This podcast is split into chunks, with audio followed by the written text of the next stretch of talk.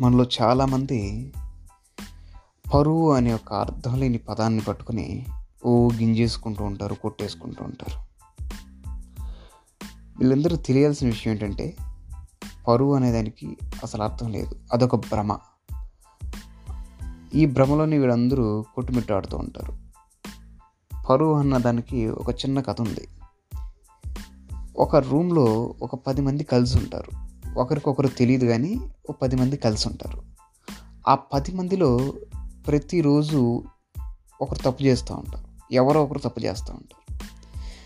ఆ- ఆ ఒక్కరిని మిగిలిన తొమ్మిది మంది వాకౌట్ చేస్తూ ఉంటారు ఆ రోజుకి మాత్రమే. మరుసటి రోజు ఇంకోటి తప్పు చేస్తాడు. ఆ తొమ్మిది మందిలో ఈ ముందు రోజు తప్పు చేసిన వాడు చేరుతాడు. చేరి ఆ రోజు తప్పు చేసిన వాడిని వాకౌట్ చేస్తాడు. మన సమాజం కూడా ఇలాంటిదే.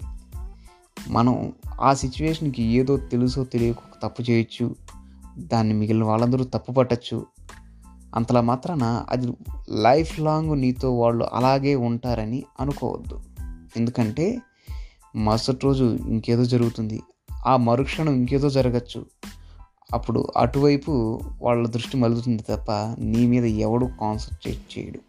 నువ్వు తప్పు చేసావు నువ్వు తప్పు చేసావు అని ఎవడు చెప్తూ నీ పక్కన కూర్చోడు. కాబట్టి ఎవరు పరువు అనే పదాన్ని అంత సీరియస్గా తీసుకోవాల్సిన అవసరం అస్సలు లేదు. గింజేసుకుంటూ ఉంటారు కొట్టేసుకుంటూ ఉంటారు.